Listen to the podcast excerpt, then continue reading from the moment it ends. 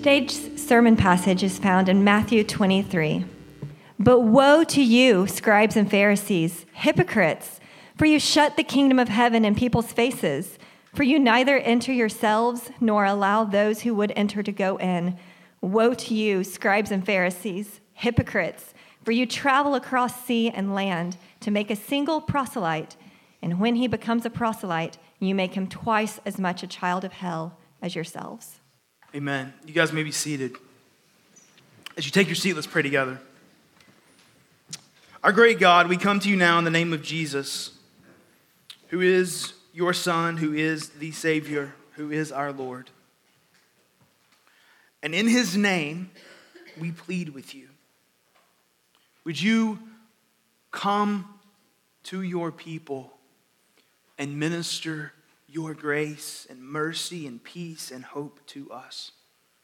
Would you speak your word to us in such a way that we would believe? Would you be filled with faith? And we would be called children of God. Lord, help us to walk in the ways of your Son, Jesus, we pray. In Jesus' name, amen. Friends, it's great to be with you this morning. If you haven't done so already, please take your Bibles, turn to Matthew chapter 23. Here at Redeemer, uh, we are working our way through the book of Matthew, and um, we're in chapter 23. And here's what's going on in chapter 23 is Jesus is strongly, verbally, outwardly, and directly rebuking the religious leaders of Israel for missing the point.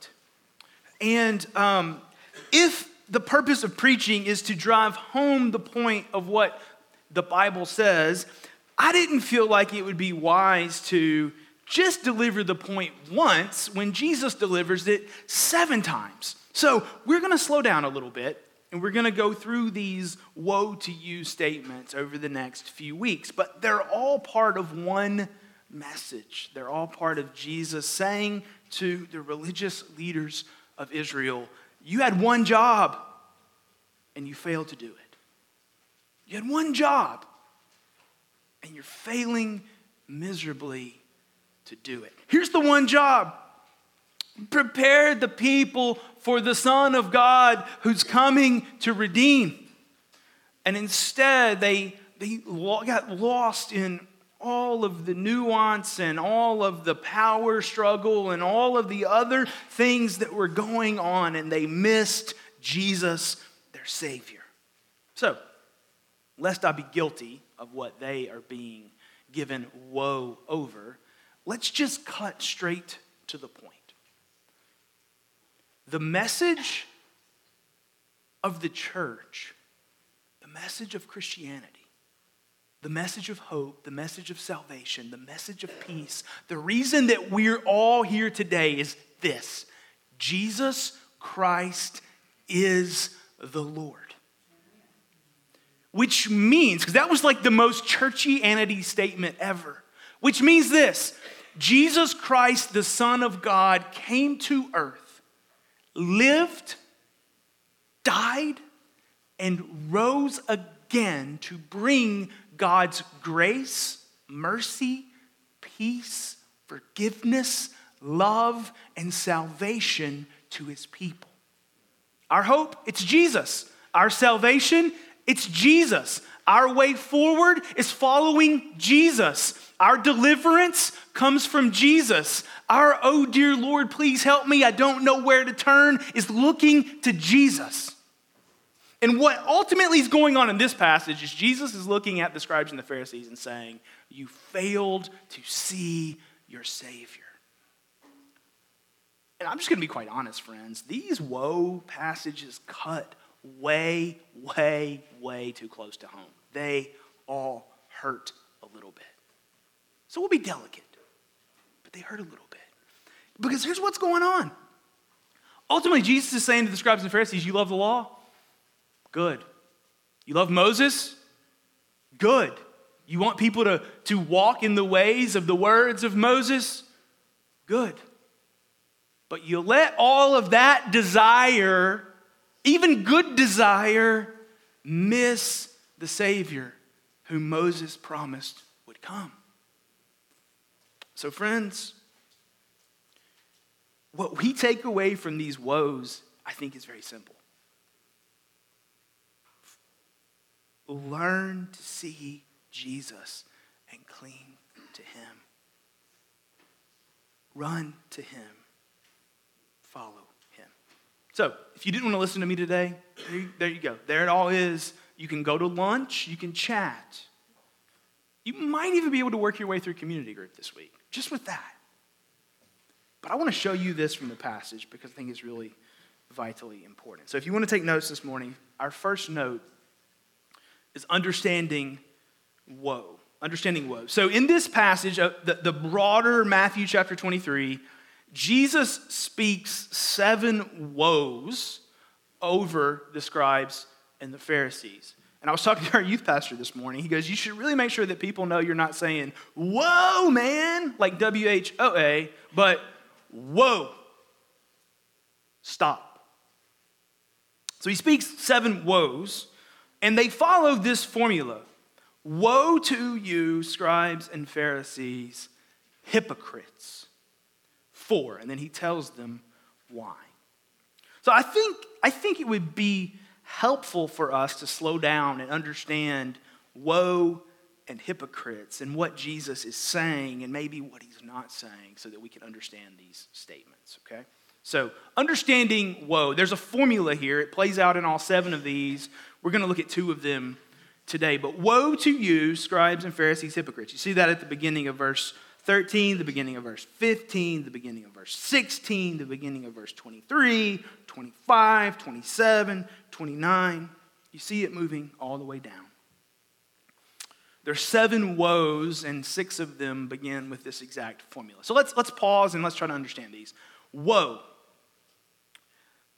To speak woe, I mean, anybody used woe, again, W O E, in conversational English this week? Okay, those of you who speak Spanish, conversational Spanish this week? No? Okay. Um, I, think that, I think that covers us here at Redeemer on conversational languages. Okay, good. All right. So when Jesus speaks this, woe, what, what he is doing is he is pointing out something that is wrong and will have future consequences. So Jesus is pointing out something that is wrong and will have future consequences. So, um, moms, have you ever said, just wait till dad gets home? Or was that just in my generation where that popped out? That would be a, a southern vernacular of whoa, right? There's something wrong, and there will be future consequences. I'm not prescribing that method of parenting, I'm just trying to connect, okay? Now, in a biblical realm, these woes, they could be used in, in two ways. Um, one, they could be spoken as just direct, straight condemnation, like a direct, straight condemnation of one's behavior. Um, and by the way, culturally, it would probably be good for us to remember that if condemnation is merited, that's actually not an unloving thing to point out. It might actually be the most loving thing you could do to point that out.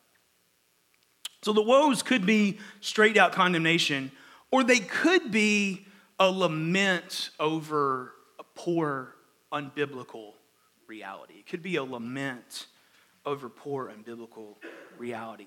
Lament is a, is a, a biblical term that we just completely miss. Lament is, is leaning into the hard and acknowledging the hard and naming it for what it is and turning all of our pain and sorrow and agony and brokenness to the Lord. And somewhere along the way, we all got confused that you had to make it happy before you could take it to the Lord, or you had to make it joyful worship before you could take it to the Lord. But, but lament teaches us that all you have to do is acknowledge that the Lord's the place for it to go and just take it to him.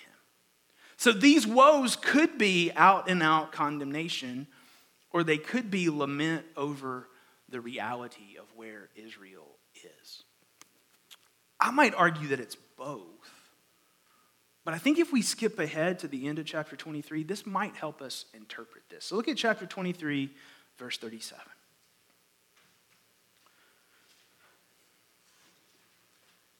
O Jerusalem, Jerusalem, the city that kills the prophets and stones those who are sent to it. How often would I have gathered your children together as hens gather her brood under her wings, and you were not willing? See, your house is left to you desolate, for I tell you, you will not see me again until I say, Blessed is he who comes in the name of the Lord. Now, we'll study this passage later, but I think this helps us understand the, the tone of voice in which Jesus is delivering these woes. Like, like they're deserved. Condemnation follows. But I think he's delivering them from this posture of lament over the reality. Like I came to redeem the people of God. By the way, I don't think he's surprised by this, but I came to redeem the people of God, and their leaders are turning them against their Savior. Their leaders are turning them against their Savior. So, woe is identifying something that is broken and will have future consequences to draw attention to it. And, guys, when, when woe is spoken, I, I'm not sure that shame and self loathing is the response as much as repentance and turning to the Lord is the response.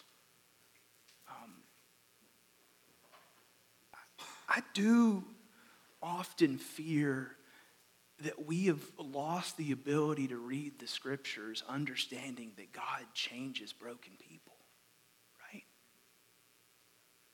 Like, like so if if your takeaway from some meditation this week is that you're a really angry person and that bleeds out into everything that you do, like I don't know that the Lord would want you just to be like, well, there it is. Shucks. But rather, Lord, you change angry people and move them, right? So, so these woes can be true and be uh, a bit of hope for how the Lord would stir and work. So, woe to you, scribes and Pharisees. Scribes and Pharisees were the religious leaders within Judaism with a heavy bent toward the law of Moses and wanting everyone to observe it. Hypocrites. Hypocrites. I, guys, you, you may feel like you're coming to an English class this morning, but we're about to spend a couple months under these words, woe to you, hypocrites, so it feels like we might should understand them. Let me just break something to you. You all use the word hypocrite wrongly. Every one of you use the word hypocrite wrongly. This is how we use the word hypocrite you have a bent towards some inconsistency in your life. You're not perfectly consistent with what you say is true of you. That's called being human. And that's all of us. The word hypocrite rises up out of theater and drama, and, and it conveys intentionality. Like it conveys, you know, you are a, but you're intentionally portraying yourself as B, right? Like whoever played Julius Caesar knew he wasn't Julius Caesar. Or it might have been a she. Like, like, like the idea of hypocrite is it was actually a compliment. It, it means you play the role well. Except in the church, that wouldn't be a compliment because it would be you play the faker well. So, what Jesus is ultimately saying is that everyone with a shade of inconsistency probably shouldn't be called a hypocrite. Because hypocrisy undermines faith, right? Like, so many people are like, I don't want anything to do with Jesus because of the hypocrisy that's so deep within his church. Sadly, that's not an untrue statement. There is hypocrisy deep within the church of Jesus. Maybe one thing you could pray this week is Lord, is there true hypocrisy in me? But to be a little bit inconsistent, to be less than perfect in your obedience to Jesus, that's not inherent hypocrisy, right? The fact that we're all still broken and still sinful and still imperfect reminds us that we need Jesus and not law keeping driven into us. So Jesus is saying, Woe to you, scribes and Pharisees, you're wrong because you're intentionally misleading the people about who you are and who they are. Woe to you, hypocrites. So I hope that our little English lesson slash Greek lesson has driven into us that it's no compliment to hear from Jesus, Woe to you, hypocrites. Right? Woe to you, hypocrites. Um, now, in making these statements against the scribes and the Pharisees, this is going to tie back to last week's sermon a little bit, but I feel the need to say it. Jesus is not making a statement against the law of Moses. He's not making a statement against what God had revealed through Moses. He's making a statement against leaders who are failing to do their one job, which was to point people to the God of Moses, to the Father of Abraham, Isaac, and Jacob, who was sending a Redeemer to restore and build the kingdom. So this pushes us one step further. How should we interpret these woes? So, anyone here speak Hebrew fluently? Okay. Anyone here consider yourself an expert in the Old Testament, particularly the, the law of Moses? Anyone here say it's your life mission to lead people to submit themselves fully to the law of Moses? Okay, so we're not the scribes and the Pharisees directly. So, what do we do with these woes? And I'm here to say that there is a pattern in these woes that we need to learn from. There's a pattern in these woes that we need to learn from. If Jesus is concerned, lamenting, and speaking woe over these behaviors within Israel, would he not then speak concern and lament and woe over similar realities among his people now? So I think we need to hear them and receive them and walk in them. Okay? So that's going to push us then to our second point, which is wrestling with the first two woe statements. And the second point is which leader? Because what ties these two woe statements together is missing the Messiah. It's missing the Savior. Now, if you're an astute reader, you'll notice, or if you just can count to 15, you'll notice that verse 14 is missing in most of your English Bibles. If it's there, it's bracketed off. Now, I'm not going to get lost in this deeply, but what that means, this happens numerous places throughout the New Testament. What that means for you is the earliest manuscripts that we found don't have that verse. But when the King James Bible was translated in 1611, those manuscripts did. And so, since all of the English world is interacting with that, it's either bracketed off or it's not there. But know this this doesn't undermine the scripture. Like the scholars are admitting it. We've found older, more accurate manuscripts that don't have this verse, so we'll just admit to you that this verse is probably not exactly in what Jesus said. So, that's why I, am in the ESV, that's why there is no verse 14. You good NASB, give it to me literal and give it to me straight, folks. Y'all got a bracket, okay? Um, and you guys that are like, if you're not speaking in the King's English, you're forfeiting beauty, you have neither. But I don't want to get lost in that. We can talk about it after the service, but I do think it's important that we point those things out. Like there's nothing, there's nothing to be hidden. The more manuscripts we find of the Bible, the more truthful the Bible becomes, the more affirmed it becomes. So we have two um, woes. Here's how they read. Number one, the first one, verse 13, you shut the kingdom of heaven in people's faces, for you neither enter yourself nor allow those who would enter to go in.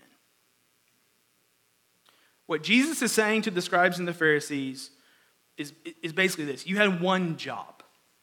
Your one job was to lead people to the the later Moses, the Savior, the Messiah who was to come, because he will carry his people into the kingdom. And you not only fail to open that door for the people, but you block the door for the people, where they themselves can't even go in. so let's just pretend there was one exit there and there was a fire. And not only did you fail to say to everyone, the door's back here, but you fell down in front of the door where no one else could get. So, what Jesus is saying to the scribes and the Pharisees is you're so busy exerting your influence and your power and your interpretations of the scripture and trying to convince others to submit themselves to those things that you are obscuring the Messiah. You're missing the Messiah and you're preventing others from doing so as well. Recorded in John's gospel, Jesus said, I am the door, which is not a very flattering thing to call yourself. I'm a door. Except what he's saying is, I'm the entry point into the kingdom of God, the blessing of God, the work of God, the people of God. I'm the way in. And Jesus is condemning the scribes and the Pharisees for missing the door, blocking the door, and preventing others to see that Jesus is the door. I think these fit together. Second, verse 15. Woe to you, scribes and Pharisees, hypocrites, for you travel across sea and land to make a single proselyte, and when he becomes a proselyte, you make him twice as much a child of hell as yourselves. These are similar. You miss, you're not pointing in the right way, so therefore, when you expend energy and travel and time to build followers, you're not building followers of Yahweh, you're building followers of yourselves. You're not drawing people into the kingdom, you're drawing them into yourself. So Jesus is saying, hey, your work, that's good, but you're not drawing anyone to yourselves. So you put these two condemnations together. You shut the door to the kingdom, you make converts for hell. I think we could pull a thread that says what holds these two woe statements together is the scribes and the Pharisees were failing to see who the Savior was and failing to point God's people to God's Savior. Okay, so what do we do with that? I have a few thoughts for us. Number one, Jesus is the way, the truth, and the life. No one comes to the Father except through him. This is the message of God's people. This message doesn't need to be swept under the rug. It doesn't need to be hidden. It doesn't need to be obscured. This is the message of God's people. Our hope, our forgiveness, our welcome, our calling as his children, our promises of life beyond this world, our, des- our promise that all suffering here and now will be overcome with the glory that lies ahead. All of that comes through Christ. So, that sounds good, preacher. So we speak of Jesus, we point to Jesus, we follow Jesus, we do what he says, we go with him where he goes. He is the door.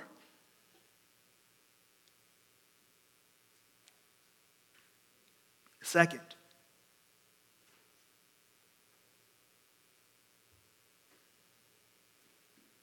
we have to be careful that we don't become so sophisticated in our arguing or in our presentation that we obscure Christ, who is the message.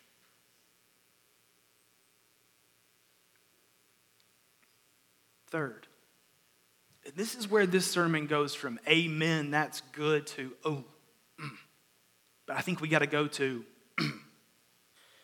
we have to fight against introducing subtle replacements of Jesus into our message and our labors. The purpose of the gospel is not to build Redeemer Church and acclimate people to this congregation. The purpose of the gospel is to invite people to Christ and then invite them to baptism and then invite them to the body of Christ. And hopefully, this would be a warm, welcoming, discipling place for them. But you can have Redeemer all day long and miss Jesus.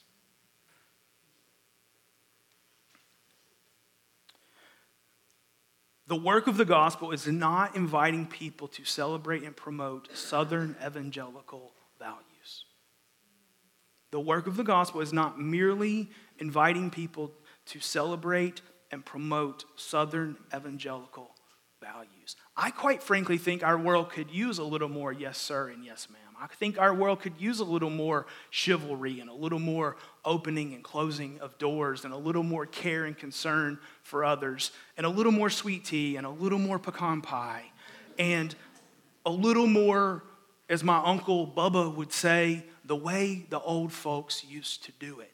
But that's not the gospel. And no one's gonna be redeemed by that. And no one's gonna walk into eternity with sweet tea and pecan pie greasing the wheels for them. And I probably shouldn't be funny right here because this one's heavy. So if you have good Southern evangelical values, thank you. But that's not the gospel. Another subtle replacement to be careful of is the elevation of political figures or political parties or political agendas. If you care about who you vote for, let's talk. I have opinions too. But American politics is not the gospel. Fourth, subtle replacement. The future of America is not the future of the kingdom of God. Look, I love our country.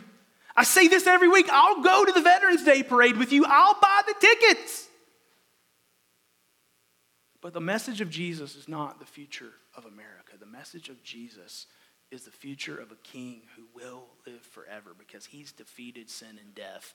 And he's building a na- he's building a kingdom of every language tribe nation and tongue. Now i don't want to get too crazy but put all your other pet issues up there. The perfect way to parent an infant the perfect way to parent a toddler the perfect way to parent a teenager the perfect way to parent your adult child.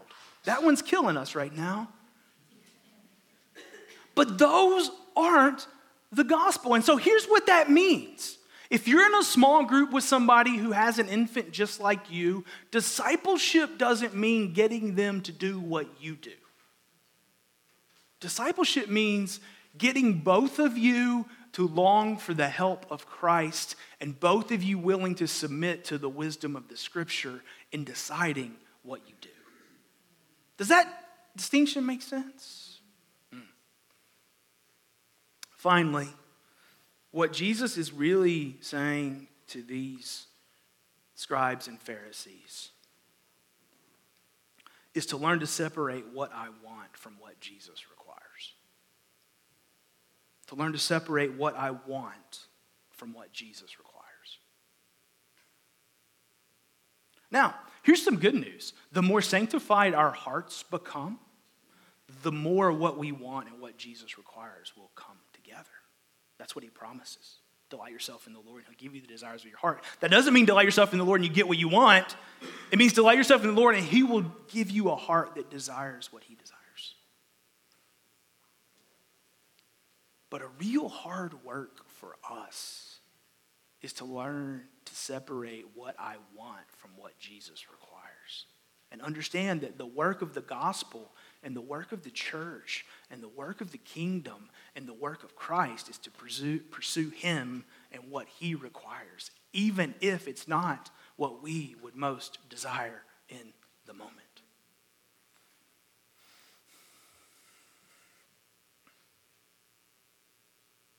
So, friends, this is our hope. Jesus Christ gives life. Jesus Christ overcomes all of our sin and all of our inconsistency and all of our failure to purely pursue the gospel. But the posture of a Christian is to say, I stand with Christ in all things. Spirit of God, help me. Because Jesus is where there is forgiveness of sin and hope and life and help and peace. So, our Father and our God, we pray now that you would take these words from your scripture, these words from Christ. And as much as what's been said this morning is true, and good, would you cause us to hear it and believe it? Lord, we, we plead with you and we ask for your help now in Jesus' name. Amen.